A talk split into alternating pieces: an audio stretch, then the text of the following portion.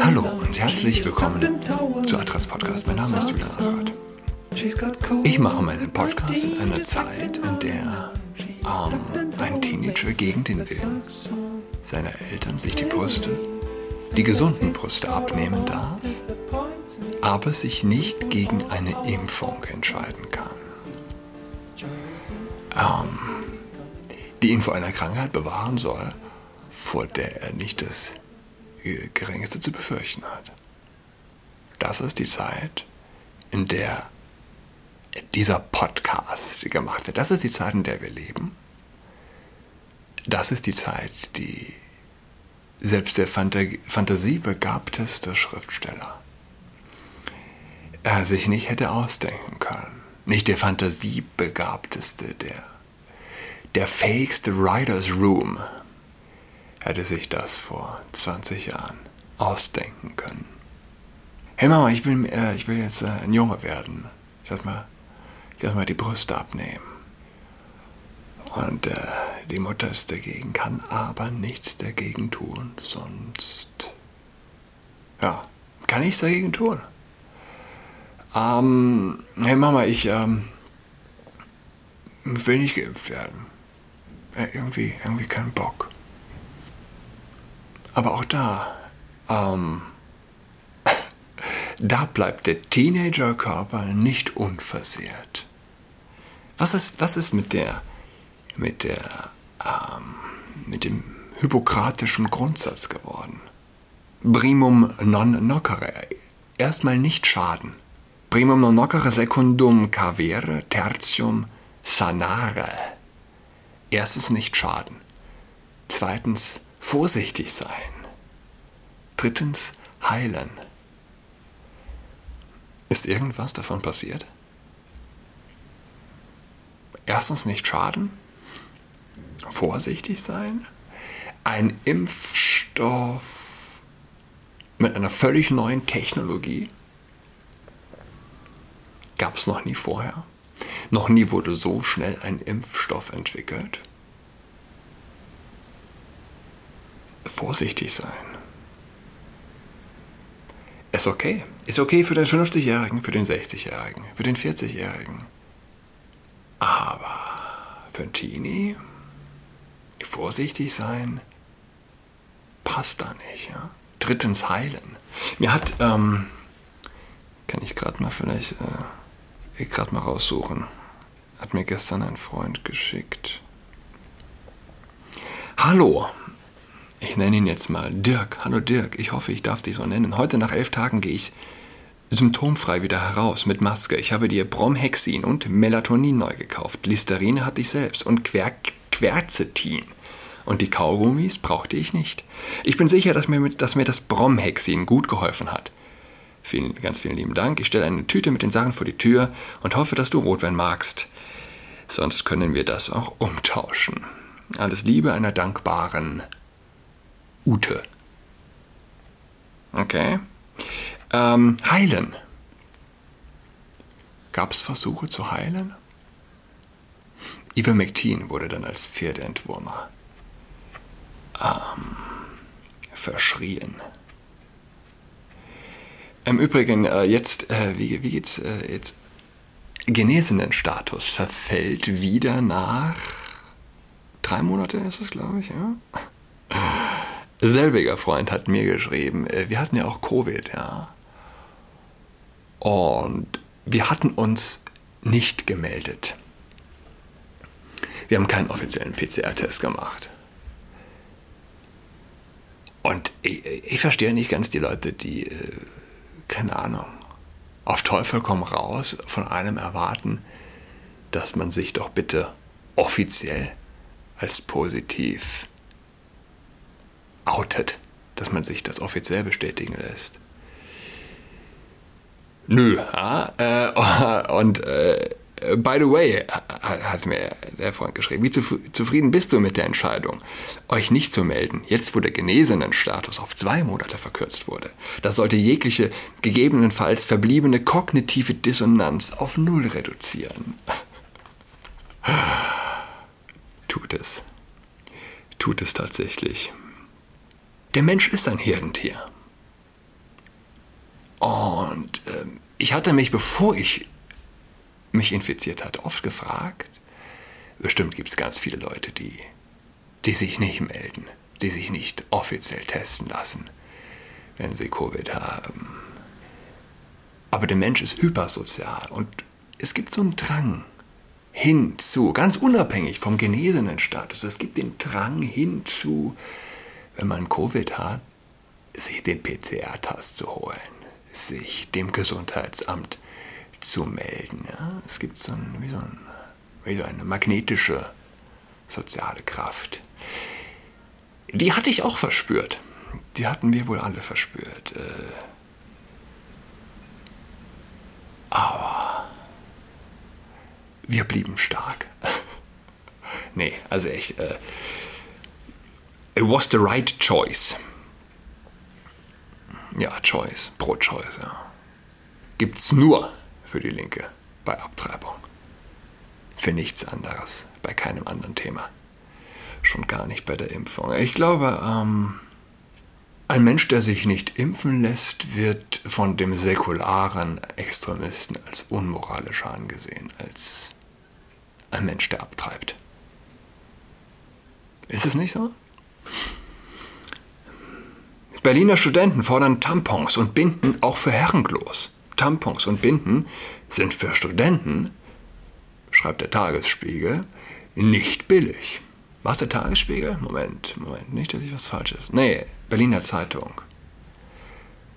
Der Aster der TU Berlin will, dass sie auf allen Unitoiletten kostenlos ausliegen. Auf allen. Hey Schatz, Tampons sind all. Gehst du mal, fährst du mal schnell in die Uni? Gehst du mal schnell aufs Klo? Ähm, und holst mir welche? In Berlin. Der Allgemeine Studierendenausschuss, AStA, der TU Berlin, macht mit einer ungewöhnlichen Forderung auf sich aufmerksam. Ich meine, so ungewöhnlich ist es ja schon gar nicht mal. Die SPD hat das, glaube ich, was in Berlin oder junge SPD oder whatever. Nee, es war nicht ein junger Jugendverein, es war es waren Mandatsträger der SPD, die, die äh, Tampons, nee, Mülleimer hatten sie gefordert, genau, Mülleimer auch, Tampons, oder wie, wie nennt man das, Menstruationsmülleimer?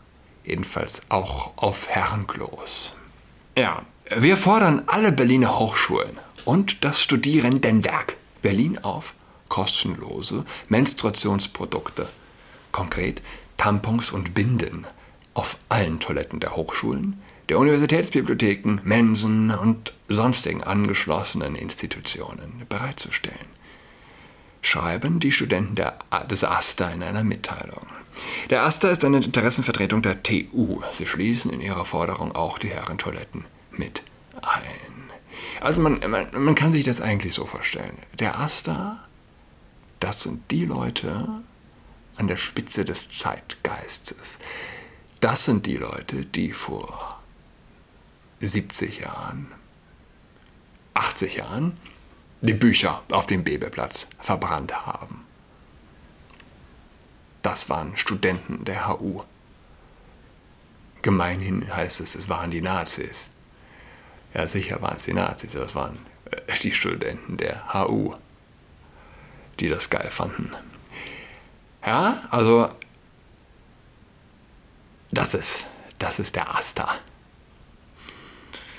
Viele Frauen, transintergeschlechtliche und oder nicht-binäre Menschen seien auf Menstruationsprodukte wie Tampons und oder Binden angewiesen, heißt das.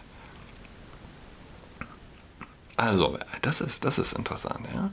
Viele Frauen, transgeschlechtliche, intergeschlechtliche und oder nicht-binäre Menschen brauchen also Tampons. Ja? Für die Menstruation werden laut einer britischen Umfrage durchschnittlich 20.700 Euro im Leben ausgegeben. Menstruationsprodukte seien unumgänglich, um am öffentlichen Leben teilzunehmen, schreiben die Studenten. Das ist richtig. Der Grund der Aktion, die Studenten fordern Gleichberechtigung für alle Geschlechter. Die Hochschulen haben einen gesellschaftlich progressiven Auftrag und müssen, müssen mit gutem Beispiel vorangehen. Echt? Haben einen gesellschaftlich progressiven Auftrag. Ja. Bildung progressiv first, Bildung second. Hochschulen sind ein Sumpf. Wir fordern explizit, dass diese nicht nur auf Frauentoiletten bereitgestellt werden, sondern auf allen Toiletten für alle Geschlechter. Auf Frauentoiletten, Männertoiletten und Toiletten, die für andere und oder alle Geschlechter zur Verfügung stehen. 20.700 Euro für Menstruationsartikel. Gut, dass wir von Kosten reden. Ja. Ist eigentlich was Neues. Die Linke fragt nie nach Kosten. Und wenn sie nach Kosten fragt, dann um zu sagen, Staat, bitte kauf mir. Ja, Im privaten Leben gibt es keine Kosten. So denkt der Linke. Kosten, das ist so ein Problem des Staates. Was sind die Kosten der Impfung? fragt die Linke auch nicht. Sie, eine Impfung, die etwas bringt, muss etwas kosten. Ich rede jetzt von gesundheitlichen Kosten. Du bekommst kein tolles Auto, ohne dass es etwas kostet. Du bekommst keine tolle Impfung, ohne dass es etwas kostet. Wenn eine Impfung super ist, sind die Nebenwirkungen. Das ist das Tolle an der Impfung. Ja? Du wirst mal gepiekt. Das war das Tolle an einer Impfung. Du wirst gepiekt. Und Nebenwirkungen werden im, im Tausendstel Bruchteil der Bevölkerung äh, ernsthaft sein oder noch weniger, aber du bekommst eine schlimme Krankheit nicht. Ja. Was kostet diese Impfung? Ich meine, das Einzige, äh, vielleicht sind es nur die Nebenwirkungen, für die der Körper zahlt. Der Teenager, ja, dass ein Kind die gleichen, wie gesagt, die gleichen Nebenwirkungen hat wie ein Erwachsener, aber eine Infektion selbst ohne Symptome durchlebt, wie ich das zumindest aus meiner ganz persönlichen aktuellen Erfahrung kenne. Und das waren drei kleine Kinder, sechs Jahre und jünger. Nicht die geringsten Symptome, aber ganz offensichtlich haben Kinder, die geimpft werden, die gleichen Nebenwirkungen wie ein Erwachsener. Das zahlst du das ist zumindest ein Preis, den du offensichtlich zahlst. Dabei wird ein Kind nicht krank, ein Kind stirbt nicht. Das ist eine fucking Tatsache. Ja? Hilft ihm die Impfung? Weiß nicht. Es zahlt zumindest den Preis der Nebenwirkung. Langzeitfolgen der Infektion und Impfung sind logischerweise ungewiss.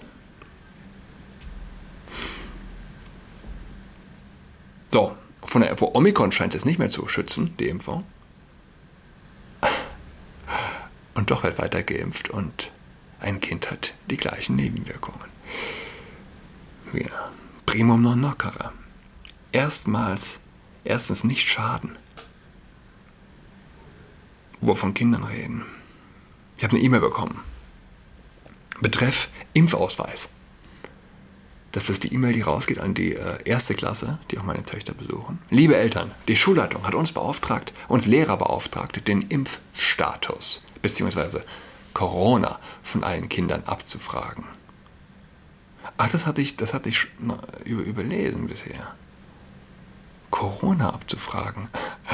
Damit wollen Sie schnell reagieren können, welche Kinder in Quarantäne geschickt werden oder nicht. Das bedeutet, schicken Sie bitte, sobald Ihr Kind zweimal gegen Corona geimpft wurde, den Impfausweis für einen Tag mit in die Schule.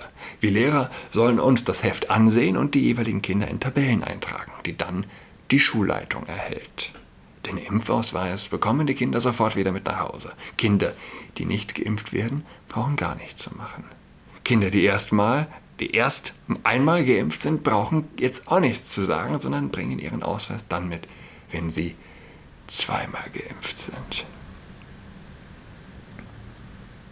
Okay? Wissen wir Bescheid.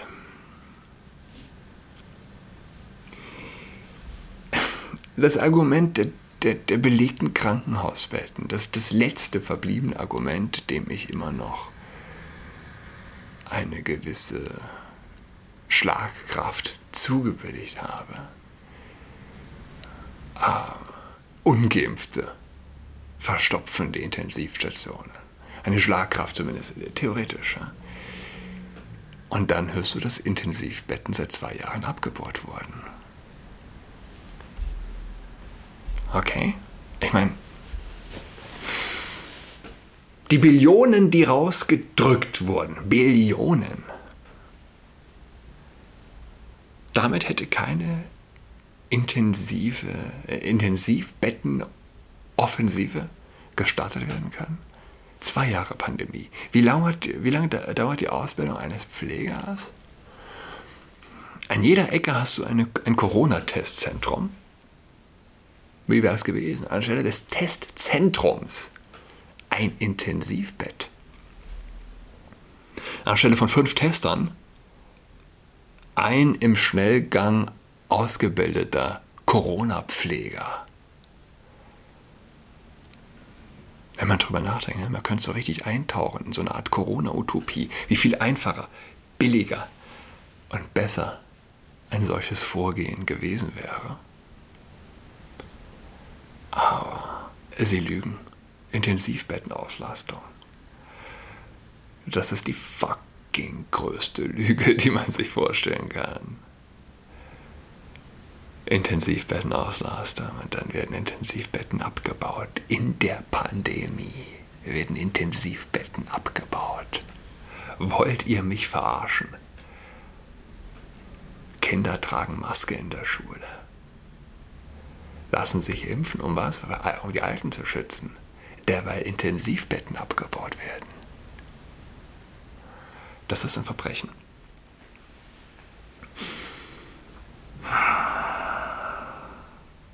Regierung schafft Abtreibungsverbot ab. Nee, sorry. Werbeverbot für Abtreibung. Wer ist wieder dafür? Ich glaube, FDP war es sogar. Aber SPD und Grüne sind da ja sicher konform. Derweil Singapur äh, die Werbung für Kryptowährung verbietet. Für Kryptowährung ist ein solches Verbot irrelevant, wenn nicht sogar fördernd. Für Abtreibung?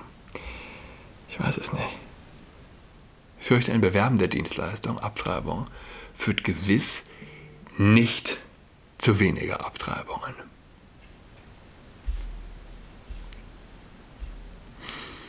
Ärzte diskutieren, ob Trans, Trans-Teenager eine Therapie von Hormonen brauchen. Nee, eine Therapie vor Hormonen brauchen. Ja? Also ob Trans-Teenager bevor man ihnen die Brüste abschneidet und sie mit Hormonen vollstopft, erstmal vielleicht eine Therapie brauchen. Schauen wir uns an nächste Woche. Nächste Woche. Zeit ist um, sehe ich. Okay. Fun Fact zum Ende. Die Abiturientenstatistik von Berlin. Im Jahr 2000 waren, äh, gab es in Berlin 20 sind es, glaube ich. 20 1-0 Abiturienten. Abiturienten mit einem 1-0er Schnitt. Wie viel waren es letztes Jahr? Was, was, was schätzt du? Was schätzt ihr? 100? 150? 240. 240 1-0er Abiturienten letztes Jahr verglichen mit 20 1-0er Abis vor 20 Jahren. Wir werden immer schlauer. Menstruationsprodukte auf allen Toiletten.